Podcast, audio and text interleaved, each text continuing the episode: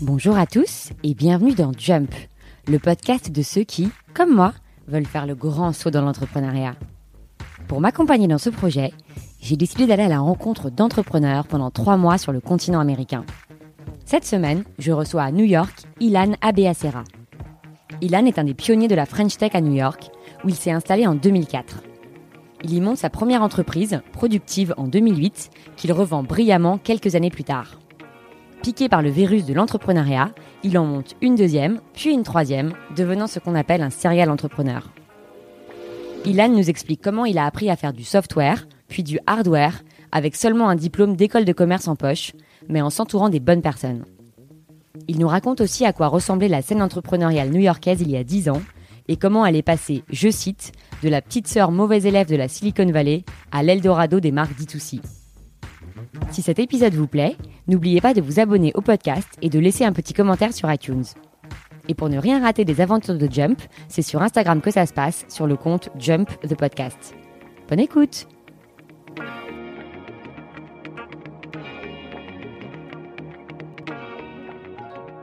Bonjour Ilan Salut Sarah. Bienvenue dans Jump. Merci de me recevoir. Merci d'avoir accepté mon invitation. Euh, alors, Ilan, on est donc on est ici à New York. Euh, tu es le deuxième serial entrepreneur que je que je rencontre ici, euh, puisque tu as monté donc trois entreprises. Tu as aussi un podcast, We Are New York, Mhm. ainsi que quatre enfants. Donc, bien sûr, même si on ne met pas tout ça sur le même plan, et entre San Francisco et New York. Donc, un très beau track record. Est-ce que tu peux nous nous raconter comment tu es devenu serial entrepreneur aux États-Unis? Alors écoute, moi je suis devenu entrepreneur en 2008 et je suis arrivé aux États-Unis en 2004. Avant de devenir serial entrepreneur, je suis devenu tout simplement entrepreneur assez naturellement. Euh, j'ai travaillé pour quelques startups euh, entre 2004 et 2008 euh, qui ont tout échoué pour des raisons euh, différentes, mais du coup j'ai beaucoup appris, que ce soit euh, un échec pour trouver euh, ses clients, que pour lever des fonds, que pour des problèmes d'algorithme de Google qui ont fait que la boîte a perdu tout son trafic. Donc à chaque fois des raisons différentes. Et puis en 2008, euh, eh ben clairement je je me suis dit bon au lieu d'aller me planter euh, chez les autres, je vais je vais tenter ma chance. Sans me poser plus de questions que ça, j'ai euh, j'ai eu ma fille au même moment. J'ai eu ma fille en février 2008, ma première fille, et j'ai monté Productive en juin 2008 quelques mois après. Et pour la petite histoire, euh, quand j'ai monté Productive, je savais pas du tout si j'allais être capable de lever de l'argent tout de suite, de me, payer un petit salaire tout de suite. Et j'ai été commencer à faire des, entretiens euh, dans les restaurants euh, new-yorkais pour avoir un complément de salaire. Donc j'avais vraiment rien de, côté. Et j'étais décidé à, démarrer. Et l'autre chose aussi, c'est que moi, j'ai toujours aimé euh, les États-Unis. J'ai toujours été un très grand fan de, des États-Unis, de New York en particulier. Et j'ai toujours pensé que New York euh, et l'entrepreneuriat, il y avait quand même beaucoup de choses euh, qui fonctionnaient bien ensemble. Euh, pour une ville où tout est possible, ou une ville où on, on crée, on imagine beaucoup de choses tous les jours pour améliorer sa vie quotidienne. Euh, et, et donc, c'est vrai que sans réfléchir, je suis passé de d'employé à New York avec un salaire correct à euh, un salaire euh, misérable, mais j'ai quand même réussi à lever de l'argent très rapidement pour euh, Productive. Mais à l'époque, c'était des petites sommes, et, et c'est comme ça que j'ai commencé à entreprendre. Donc on est en 2008, euh, en pleine crise des subprimes. Ouais. Tu viens d'avoir un enfant, tu décides euh, d'avoir un autre type de bébé, une, une entreprise, et, euh, et donc tu as, tu as cette idée de, de, de productive. Comment tu as eu cette idée et qu'est-ce que c'était en fait productive Alors écoute, Productive, donc 2008, on est euh, à un tournant de l'histoire des technologies. Euh, pourquoi? Parce que c'était les tout débuts de l'iPhone. Donc l'iPhone est lancé en 2007. Euh, Mi-2008, l'App Store n'existe pas encore. Et Android va se lancer dans la foulée. Et donc moi, en fait, si tu veux, je perçois que euh, le mobile va euh, changer le monde du software dans l'entreprise, du logiciel d'entreprise. Avant, avant 2008, euh, pour utiliser un, lo- un logiciel de gestion de tâches ou gest- gestion de projet, tu avais Microsoft Projects, tu avais les trucs un peu gros, lourds, que tu installais sur ton desktop. Euh, le cloud, euh, c'était les tout débuts, c'était vraiment des trucs horribles. Et moi, j'ai toujours été un productivity geek. Et le, tu vois, toutes les nouvelles applications de gestion de tâches, je les essayais. Et en fait, il n'y en avait aucune qui me convenait vraiment. Et je me suis dit que le jour où on pourrait avoir juste une notification, euh, un reminder de mes tâches sur mon mobile, ça changerait la productivité en entreprise. C'est un truc simple, hein. mais je me suis dit, voilà, si je peux créer une tâche, l'assigner à un collègue, lui envoyer un reminder sur son portable, on va collaborer de manière complètement différente. Et donc en 2008, je me suis dit, bah, on va développer cette plateforme de gestion de tâches et gestion de projet pour SMB, donc PME. Euh, J'avais principalement en tête les agences, les startups, etc. Euh, mais surtout, on va développer pour toutes les plateformes. Une appli web, une appli iOS, une appli Android, une appli Mac. Et il y avait la moitié de cette plateforme qui n'existait pas encore à cette époque-là. Donc c'était vraiment une vision que j'avais. C'était les débuts de Dropbox et d'Evernote pour, euh, pour ceux qui connaissent. Et nous, on a fait la même chose sur les tâches. Et donc à cette époque, euh, tu as travaillé un petit peu en start-up, tu es diplômé d'une école de commerce, mais donc tu ne sais pas non plus coder. Non. Comment comment ça se passe au début euh, Tu as cette idée et euh, comment tu la mets en place C'est quoi les premières étapes De qui tu t'entoures Comment ça se passe? Bah, quand tu sais pas faire, tu t'entoures des bonnes personnes. Et moi, en fait, ce qui s'est passé, c'est que euh, je savais pas vraiment créer un produit, honnêtement. Euh, J'avais mon beau-frère, le frère de ma femme, Harry, qui, est, qui, est, qui étudiait à Epitech à Paris. Et donc je t'ai dit c'était en juin, il était en vacances et je lui dis bah il avait 20 euh, ans je crois. Je lui dis de venir passer l'été chez nous à New York. Pour lui c'était sympa et en même temps par contre il viendra avec moi euh, au bureau la journée parce que j'avais une idée de, boîte. Et donc euh, j'avais besoin qu'il développe un premier prototype pour pour Productive. Et en fait il est jamais reparti. Voilà donc ça c'était en juin 2008. Euh, 11 ans plus tard, euh, il habite à San Francisco, euh, il a deux enfants et il a rencontré sa femme à New York et, et maintenant il bosse pour Drive.ai qui est une des grandes startups de, des véhicules autonomes à San Francisco. Donc je pense que c'était plutôt pas mal pour lui comme euh, comme opportunité. Et en fait, il est resté parce que bah, en juillet j'ai réussi à lever un peu d'argent, donc j'ai pu commencer à le payer et puis de fil en aiguille on a monté une boîte tout simplement. Donc je je savais pas développer et juste pour répondre à ta question en fait, honnêtement, pendant 18 mois, euh, on a développé un produit qui était bidon. Beaucoup trop de fonctionnalités, compliqué à comprendre. Euh, j'écoutais pas assez les utilisateurs, mais la chance qu'on avait, c'est qu'on avait beaucoup, beaucoup de presse dès le début. J'étais assez bon pour parler aux journalistes, pour euh, les intéresser à ce qu'on faisait. Et ils étaient un peu tous intéressés par le renouveau de, des logiciels d'entreprise, ce qu'on appelait des enterprise software. C'était un, un nouveau monde exceptionnel. Et donc on avait la presse, on avait les utilisateurs, mais on n'avait pas un bon produit. Et donc c'est comme ça qu'on a démarré. Donc pendant un an et demi, vous développez tous les deux un produit en levant euh, un petit peu d'argent ouais, auprès d'investisseurs. 150 000 dollars qui vous permettent de vous payer, qui vous permettent d'investir euh, dans du matériel. Ouais, écoute, on avait quelques freelances, on avait un super designer, euh, François Le Pichon, qui, est, qui avait développé euh, les premières versions. Après, on a été laissé, on a été sélectionné à, à la compétition du, du, web. Je sais pas si tu te rappelles cette conférence, le web à Paris, mais qui était une des premières grosses conférences tech, avait une startup competition et on avait été sélectionné. Donc il y avait plein de, de petits milestones comme ça qui faisaient qu'on était euh, on était en haut de la vague, mais à côté de ça, voilà, on n'avait pas beaucoup de budget. Et puis en fait, au bout d'un an et demi, on avait quasiment plus rien. Euh, on était trois employés à cette époque-là, et il y avait deux possibilités soit on, arrêtait tout, soit on allait lever de l'argent, mais euh, avec pas grand-chose. Donc à cette époque, je crois qu'on avait 15 000 utilisateurs qui avaient sign up, tu vois, en un an.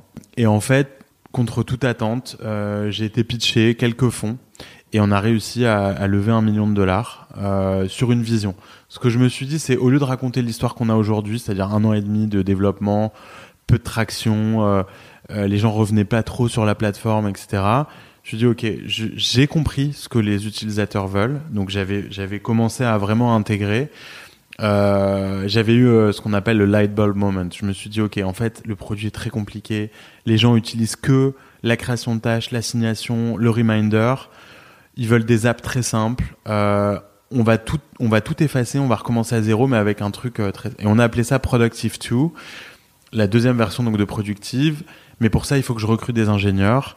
Euh, et donc j'ai été pitcher, pitcher, cette vision et ça a marché. Et donc un miracle, on a eu un fonds de, du Connecticut qui a, qui a Palm Ventures qui avait, qui avait acheté la vision. Et, euh, et c'est comme ça qu'on a vraiment démarré euh, Productive. La vision et l'équipe sans doute et l'équipe. Et on est passé à six employés. Donc ça, c'est on, est en juin, euh, janvier 2010. Euh, et pendant six mois, on a développé Productive 2.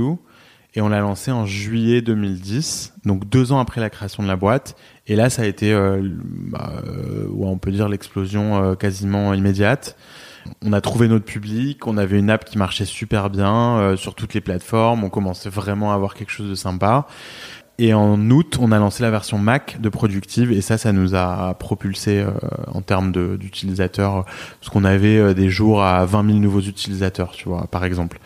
Donc on a, on a très très vite commencé à grossir euh, à partir de là. Donc au bout d'un an et demi, on peut dire que vous avez pivoté en fait. Vous avez quasiment euh, jeté euh, à la poubelle ce que vous Ouais. aviez déjà fait, et en six mois, vous avez développé euh, un outil complètement différent avec la, la même le même objectif, mais pas du tout les mêmes fonctionnalités. Ouais, en fait, c'est le jour où je suis devenu un entrepreneur. C'est le, le jour où j'ai réalisé que tout ce qu'on faisait jusqu'à maintenant, c'était marrant. Il y avait des articles sur TechCrunch régulièrement. Il y avait, on avait une certaine notoriété dans les Français aux États-Unis parce que j'étais un des premiers entrepreneurs dans la tech euh, ici à New York. Euh, on, était vraiment très très peu et donc je bénéficiais beaucoup de ça. Mais c'était beaucoup de bullshit quoi. Il y avait pas de, il y avait pas de concret. Le produit. Et puis à un moment, j'ai juste, euh, j'ai réalisé, j'ai compris, j'ai mûri. Et, euh, et j'ai commencé à comprendre comment construire un vrai produit que les utilisateurs veulent utiliser et reviennent dessus. Donc euh, voilà, on a on a beaucoup itéré. Et alors on n'a pas pivoté parce que c'était le même euh, concept, mais euh, on a développé un vrai produit euh, périn. Et à quoi ça ressemblait d'entreprendre à New York il y a dix ans? C'était tellement différent d'aujourd'hui, c'est-à-dire que à l'époque, honnêtement, euh, t'allais à des événements de networking dans la tech à New York en 2008-2009. On était 50 et honnêtement, on se connaissait tous, français, pas français. Français, on n'était pas beaucoup. C'était un peu les pionniers et en même temps, c'était euh, la petite sœur mauvaise élève de la Silicon Valley parce que tu voulais faire du software à New York. Honnêtement, t'avais pas de fonds qui investissaient ch- chez toi. Il n'y avait pas d'écosystème, il y avait très peu d'ingénieurs euh, pour construire ta boîte. Et donc moi, on me posait tout le temps la même question les quatre premières années de productif, c'est pourquoi t'as pas fait ça à San Francisco? Et c'est vrai, j'aurais dû peut-être le faire à San Francisco.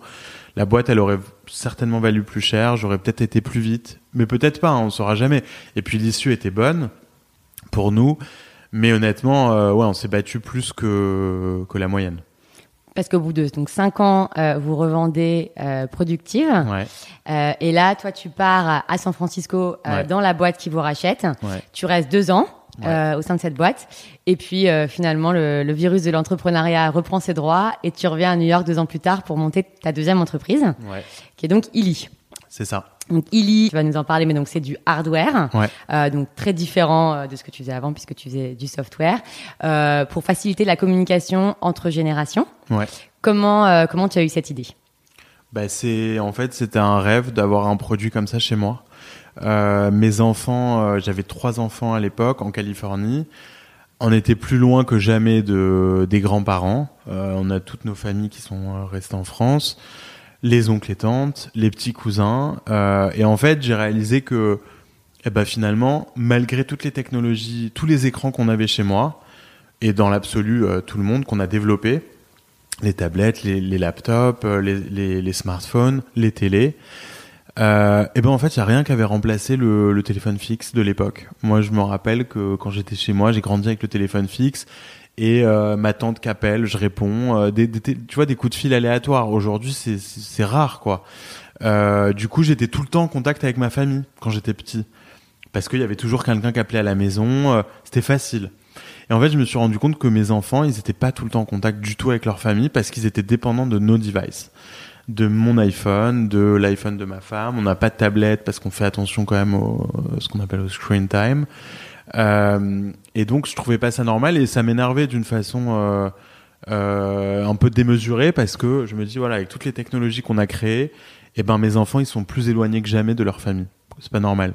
Et donc j'ai voulu un peu créer le, le, le nouveau téléphone fixe, mais avec des technologies modernes, donc avec un écran euh, tactile, avec les photos en gros de tous les membres de la famille, et les membres de la famille rejoindraient en fait mon réseau familial sur Illy. Donc on a créé une grande brique euh, logicielle derrière pour euh, pour créer ce réseau social familial et des apps sur toutes les plateformes. Donc en gros, moi je suis le papa, j'ai l'app euh, iPhone de Illy. Mes, parents, les grands-parents, ils ont aussi l'app iPhone, Android ou tablette. Et mes enfants qui n'ont pas de device, donc ça visait les, les familles avec des enfants de moins de 10 ans, bah eux, ils ont Illy à la maison. et il n'y a pas de YouTube, il n'y a pas de jeux vidéo dessus, il n'y a pas de navigateur internet, c'est que de la communication. Donc un espèce de, téléphone, tu vois, amélioré avec vidéo call, photo, vidéo, dessin. Voilà, c'est comme ça que j'ai eu l'idée. Et alors, comment tu t'y prends euh, pour développer donc du hardware? Euh, Tu n'es pas euh, non plus donc ingénieur. Avant, tu as fait du software, c'était déjà assez compliqué, un gros challenge. Là, tu te dis bon, bah maintenant j'ai appris à peu près à faire un truc, mais je vais faire un truc super différent auquel j'y connais de nouveau rien. Ouais. Comment comment ça se passe? Eh ben écoute déjà je savais qu'il y avait une grosse brique software dans Illy et ça j'avais plus peur. Je savais comment la gérer.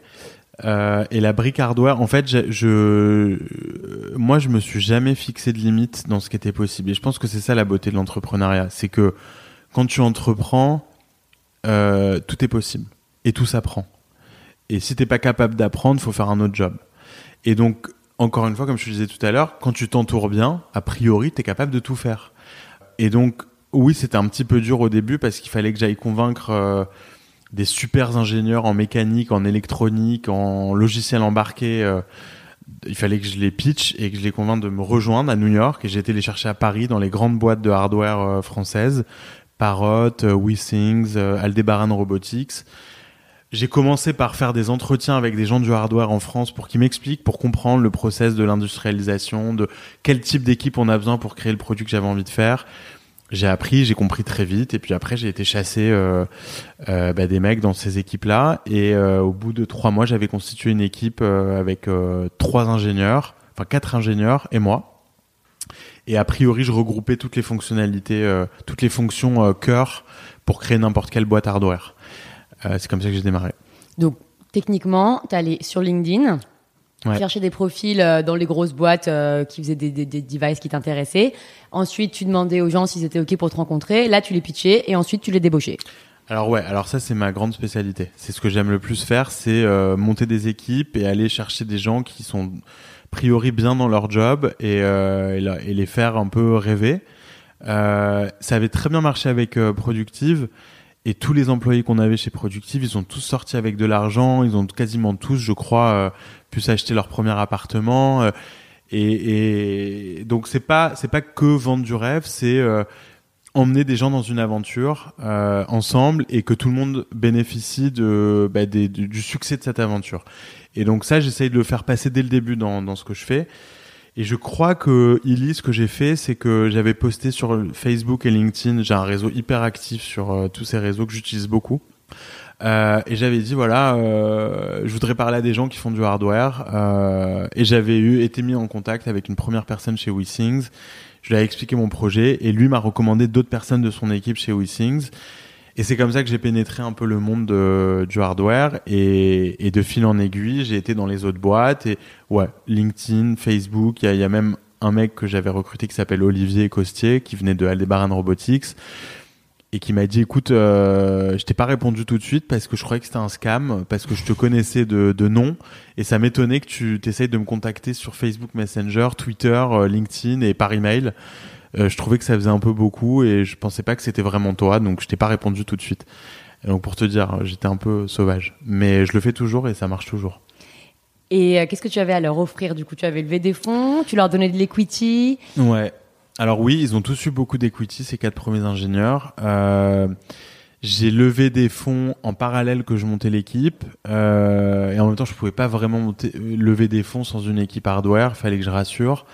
Mais bon, comme j'avais déjà euh, fait une première boîte qui, qui, était bien sortie, où tous mes investisseurs avaient gagné de l'argent euh, entre x3 et x10, euh, du coup voilà, je, je pouvais retourner les voir et et un fonds en particulier, Félicis, qui, euh, dont le fondateur m'avait baqué sur Productive, mais en tant que particulier, avant qu'il crée son fonds. Donc Félicis aujourd'hui Venture, c'est un gros fonds de la vallée.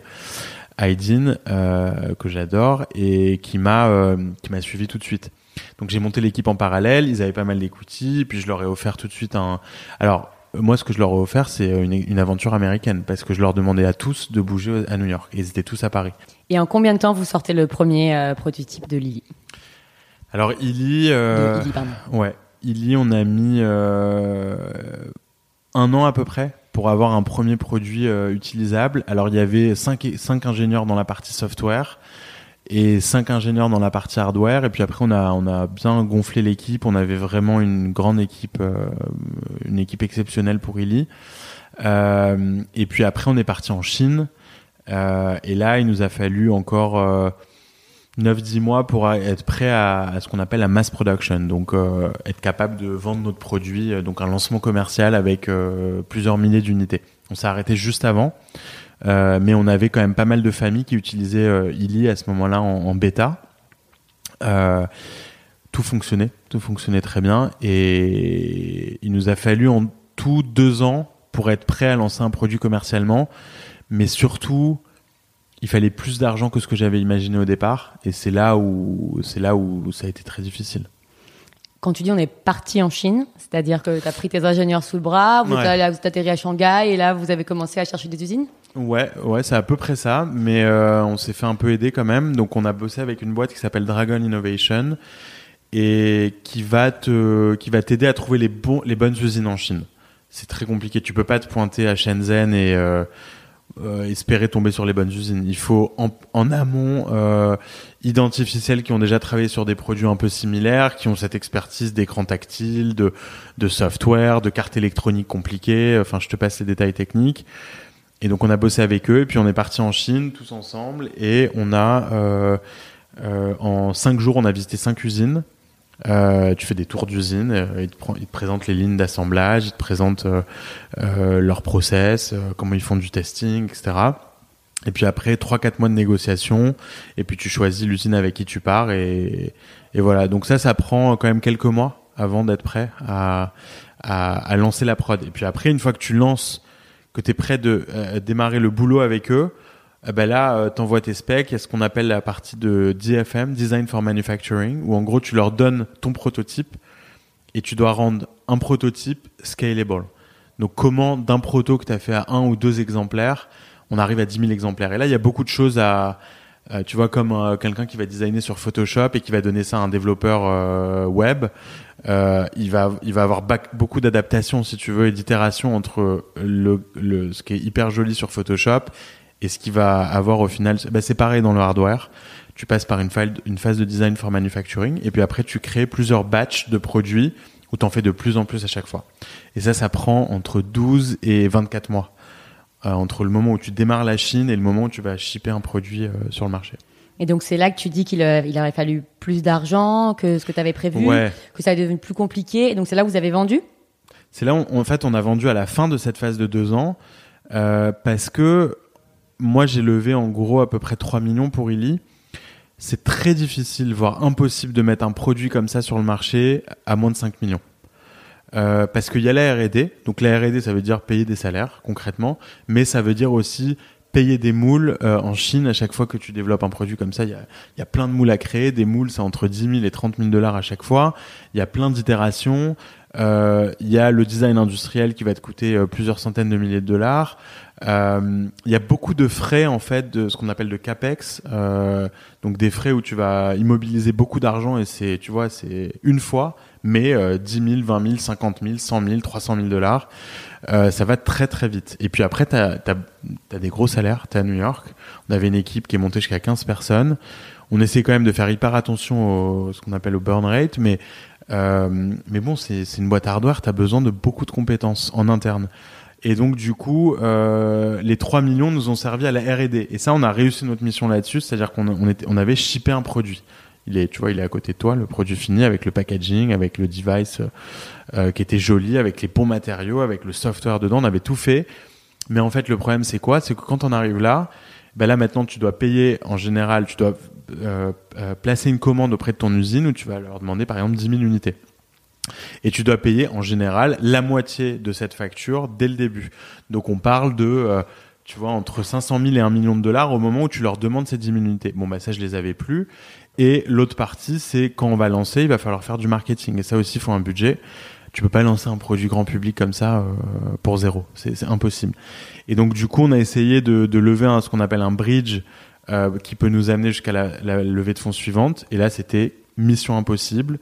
Et c'était en même temps un problème de marché parce qu'on était en 2016 et 2016 c'est un peu euh, la fin des objets connectés. Tu vois, tout le monde se rappelle de cette phase la maison intelligente, la maison, euh, la maison connectée, euh, les objets connectés. Tout le monde parlait que de ça pendant ces, entre 2014 et 2016. Et moi, j'ai monté Illy entre 2014 et 2016. Mais 2016, c'est la fin parce qu'il y a beaucoup de boîtes qui sont mortes. Et donc, les VC se sont pris des grosses claques dans le hardware. Et donc, ils ne finançaient plus de start-up qui n'avaient pas encore de traction et de revenus. Et on n'a juste pas réussi à aller jusque-là. Et vous êtes fait racheter par qui alors Alors on, a vendu les assets, on appelle ça un acquire, c'est pas une vraie acquisition, c'est juste, euh, euh, tu vois, je voulais surtout sauver l'équipe. Il y en avait beaucoup qui étaient venus de France, donc je voulais qu'ils puissent euh, s'en sortir sans, sans être obligés de rentrer en France. donc toute l'équipe a rejoint Nucleus, qui était une autre start-up de New York, et les assets, la propriété intellectuelle, etc. Et le produit est sorti Oui, mais le leur, pas le nôtre et qui était beaucoup moins bien. Mais bon, ça c'est une autre histoire. Et donc, non content euh, de cette première aventure euh, un peu compliquée, si on peut dire, dans le hardware, tu décides quand même de monter une troisième entreprise euh, et de nouveau dans le hardware. Euh, donc, euh, celle dont tu t'occupes aujourd'hui, qui est Willow, qui est un device pour optimiser le brossage de dents. Oui. Alors, tu sais, moi, déjà, juste avant de parler de Willow, le, un, un, un message qui était vraiment important pour moi, c'est que quand Illy, ça s'est terminé. Moi, j'ai pas rejoint cette boîte. Euh, bon, j'étais prêt à monter une autre boîte de zéro. J'avais commencé à travailler dessus. Euh, mais à aucun moment, euh, je l'ai mal vécu. Quand j'ai rencontré Hugo de Willow, qui s'appelait à l'époque Prodontis, quand je l'ai rencontré, qui m'a contacté pour avoir un peu de conseils. Il venait d'arriver aux États-Unis, il venait de Limoges. Il voulait des conseils hardware, levée de fonds, recrutement. C'était des, choses que je maîtrisais vachement.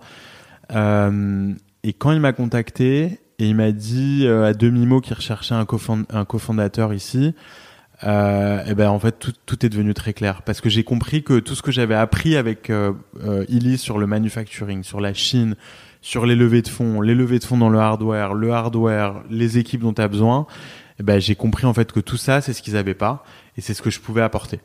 Et coup de foudre avec euh, Hugo et son père qui ont monté la boîte, euh, le papa qui est, qui est euh, à Limoges, qui est dentiste et qui a inventé un nouveau procédé de brossage de dents beaucoup plus efficace, automatique. Euh, T'appuies sur un bouton et ça te brosse toute la mâchoire au même, en même temps et avec une efficacité jamais atteinte dans le monde ever. Donc là, tu t'associes avec quelqu'un que tu ne connais pas en fait précédemment, alors que donc la première boîte tu l'as montée avec ton beau-frère. Ouais. La deuxième, tu l'avais montée tout seul La deuxième, ouais, j'étais un peu seul. Euh, j'avais pris des founding engineers, tu vois, mais c'était pas des vrais co-founders.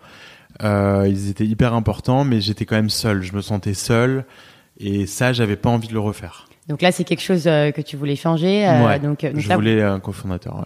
Et qu'est-ce qui fait donc que ça marche bien entre vous? Comment vous vous répartissez les rôles sur cette aventure? Écoute, c'est euh, c'est un peu un miracle parce que on se connaissait pas comme tu dis. Souvent on te dit que cofondateur il faut bien se connaître, euh, il faut avoir déjà un peu travaillé ensemble dans le passé.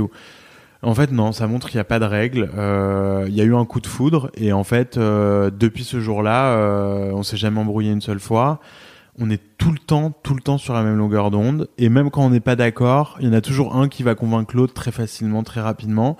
Et on s'est réparti les tâches aussi hyper naturellement. Une fois, on est, enfin, quand on a commencé à bosser ensemble, on a utilisé ce tableau là qui est derrière moi. Et je lui ai dit, j'ai écrit tous les départements d'une boîte. Marketing, euh, hardware, euh, software, euh, légal, funding, etc. Et je lui ai dit, écris les domaines qui t'intéressent comme Hugo était jeune et qu'il avait jamais monté de boîte avant, il, il peut pas avoir d'expertise sur tous les sujets. Par contre, il peut avoir des sujets sur lesquels il a juste envie d'apprendre et de monter en compétences. Donc j'ai demandé d'écrire les et, en fait, il a écrit l'exact opposé des miens. Et à partir de ce jour-là, j'ai compris qu'il euh, y aurait jamais de problème. Et là, tu peux euh, leverager un peu tout ce que tu as appris sur Illy euh, dans Willow. Tu as l'impression que du coup, cette deuxième fois où tu fais du hardware, tout va plus vite, c'est plus facile? En fait, euh, et c'est ça qui a fait que il y avait aucun ego de ma part quand j'ai rejoint cette boîte et que j'avais pas envie spécialement d'être CEO. Hugo était CEO, il est toujours. Euh, donc, on, on, tu vois, je me suis attribué le titre de CEO, euh, qui est un peu l'équivalent de DG, PDG. Tu vois, en France, t'as PDG, CEO. Ici, ce serait DG, CEO. Euh, J'avais pas d'ego parce que, euh, en fait, j'ai compris très vite quand, quand on a démarré à travailler ensemble.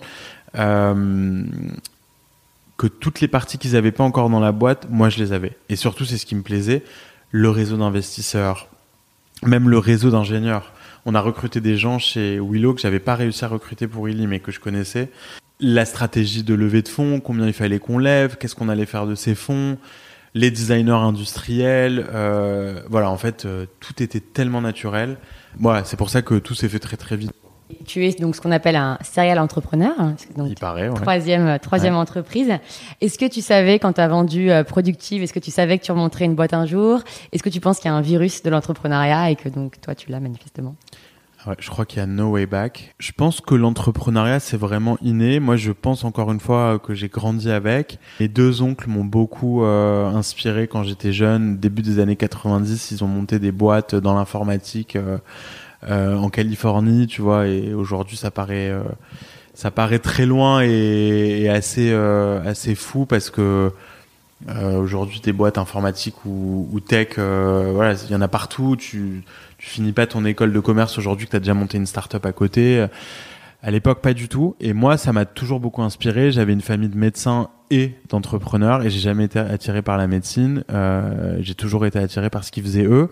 J'ai toujours su que je monterais une boîte un jour. Mais le truc, c'est qu'une fois que tu montes une première boîte, après, c'est plus qu'un virus. Je vois aussi des, des gens qui, après 40 ans ou après 45 ans, euh, bah, fatiguent un peu, euh, ont envie de euh, avec tout ce qu'ils ont appris, de rejoindre une, une, boîte un peu plus grande et, et de mettre à disposition tout ce qu'ils ont appris. Moi, j'ai 38 ans, j'en suis pas là du tout, et c'est vrai que j'ai pas l'impression que je m'essoufflerai un jour, mais peut-être. Tu vois, aujourd'hui, ouais, il y a un vrai virus et, et j'ai besoin de créer. C'est surtout ça. Et c'est facile de monter une boîte euh, à New York quand on est français? Aujourd'hui, ouais. C'était pas le cas. Euh, honnêtement, c'était pas le cas quand je suis arrivé. Euh, il y avait un tout petit réseau euh, de Français et, et, honnêtement tous les, les Français qui arrivaient, je les voyais quasiment tous. Et c'est comme ça que j'ai commencé à investir dans des startups. Après la vente de productifs, je suis devenu aussi investisseur. Et donc, du coup, je vois de plus en plus d'entrepreneurs français arriver. Honnêtement, ils ont besoin de personnes, mais quand même, ils vont te contacter. Euh, je sais pas, euh, en une, une, semaine normale, je vais rencontrer deux, trois entrepreneurs français parce que j'ai toujours voulu accorder du temps à tout le monde euh, pour partager, parce que ça me plaît aussi moi de euh, je suis curieux de voir euh, le genre de boîte qu'on monte en France, qu'on a envie de lancer ici. J'aime bien donner des conseils quand on m'en demande. Et donc il y, a, y, a, beaucoup beaucoup de dynamisme là-dessus sur les Français qui arrivent et ils ont un truc particulier, les Français aux États-Unis. Alors je sais pas encore te dire exactement qu'est-ce qui fait que les Français aux États-Unis réussissent bien. Je pense qu'il y a plein de il y a plein de facteurs différents. En tout cas, ce qui est sûr, c'est que il y a une excellence académique euh, qui est certaine. Euh, les grandes écoles d'ingénieurs françaises, les grandes écoles HEC, Sciences Po, euh, il, y a, y a une vision un peu différente euh, du business, du marché, de l'entrepreneuriat, de la culture d'entreprise. Et il y a un recul par rapport aux entrepreneurs américains qui ont toujours grandi ici, qui voient pas forcément leur marché avec du recul il y a quelque chose d'assez particulier et une expertise technique exceptionnelle. Du coup, on a des équipes, on a beaucoup de boîtes de start-up américaines montées par des Français avec des bureaux euh, R&D en France. Et ça, c'est un modèle qui a l'air de très bien marcher aussi. Et toi qui connais un peu du coup New York, mais aussi la Californie, ouais. tu dirais que c'est quoi la différence entre euh, l'écosystème euh, qu'il y a ici, euh, start-up, versus la Californie? Bah, le système, l'écosystème le, californien, il est, il est très bruyant, très dur de se faire une place c'est un peu, je résume un peu, mais euh, c'est un peu tout le monde a vendu sa boîte à Google, à Facebook, euh, ou sinon t'es un vaurien. C'est un écosystème aussi euh, derrière son apparence hyper humaine et, ouverte sur le monde, etc. En fait, très fermé. moi, j'ai habité deux ans à Palo Alto et je suis content de l'avoir fait parce que au moins je peux en parler. Et à côté de ça, aujourd'hui, New York a vraiment créé une expertise et dans la tech et on va dire, dans le consumer qui est unique, qui n'existe pas du tout euh, en Californie. Casper, Warby Parker, Harry's, toutes ces boîtes euh, dont on parle énormément de direct to consumer. Je sais que tu as interviewé quelqu'un qui a monté l'équivalent de Casper au Mexique. Toutes ces boîtes-là, elles sont nées à New York et tout le talent marketing qu'il y a derrière, parce que c'est des boîtes qui se reposent énormément sur le marketing, le Instagram marketing, etc., ils sont ici ces talents. Alors, pour finir cette interview, euh, je pose toujours les quatre mêmes questions à mes invités. La première, est-ce que tu as un conseil euh, pour les aspirants entrepreneurs, euh, notamment aux États-Unis? Alors, si vous êtes en France et que vous pensez aux États-Unis, il faut venir ici. Il faut venir une semaine, deux semaines, explorer. Ce matin, j'ai rencontré un entrepreneur français qui pense aux États-Unis. Alors, je vais pas le nommer, mais c'est une boîte connue en France. Et le conseil que je lui ai donné, c'est si ton produit n'existe pas aux États-Unis et que tu as, créé quelque chose en France qui est un peu significatif, il faut pas hésiter, il faut tenter. Ça t'arrive pas deux fois dans ta vie. Et la dimension américaine, elle va tout changer à ton business. Est-ce que tu as un livre euh, sur l'entrepreneuriat ou autre qui t'a particulièrement inspiré? Alors je vais pas euh, mentionner de livre euh, sur l'entrepreneuriat parce que je vais pas donner un livre en particulier. Si remarque peut-être un qui est moins connu qui s'appelle Once You're Lucky, Twice You're Good de Sarah Lacey. Je sais pas si tu le connais. Du tout. Sarah Lacey, c'était une, une, journaliste tech très connue dans les années 2000, fin des années 2000. Euh, je sais pas trop ce qu'elle est devenue, mais elle a écrit ce livre qui m'avait beaucoup beaucoup inspiré à l'époque, où elle raconte l'histoire de ces entrepreneurs qui ont réussi déjà une fois et qui réussissent une seconde fois. Et, ce qu'elle dit, c'est que si tu as eu deux succès, là tu es un vrai euh, bon entrepreneur. Et donc elle va parler des, des gens de PayPal et de toutes ces boîtes qui ont vu beaucoup de grands entrepreneurs. Et dans les autres livres, euh, un qui m'a beaucoup marqué dernièrement, que j'ai vraiment adoré, je crois que c'est un prix Goncourt 2017, euh, c'est la disparition de Joseph Mengele. Alors c'est sur l'histoire de Mengele qui était le, le, le, le docteur de de d'Hitler, ouais, euh, qui, a, qui, était beaucoup derrière effectivement la, la Shoah. Euh, mais il focus pas là-dessus. Il focus plus sur sa traque euh, en Amérique du Sud, en Argentine, etc. Donc du coup c'est c'est limite un roman policier euh, qui est, que j'ai que j'ai dévoré en quelques jours. Est-ce que tu as une idée de boîte pour moi?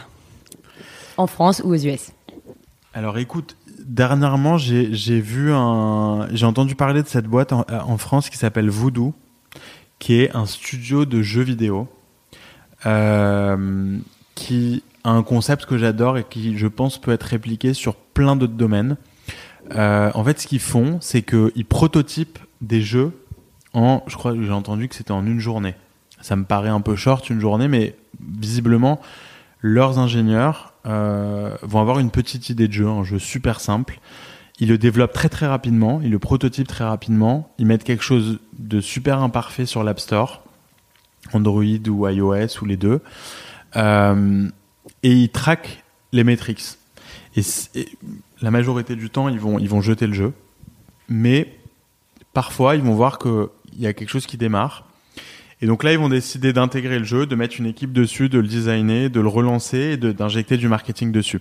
Et donc c'est un studio, du coup, je crois qu'à à peu près 200 jeux sur l'App Store euh, et qui cartonne.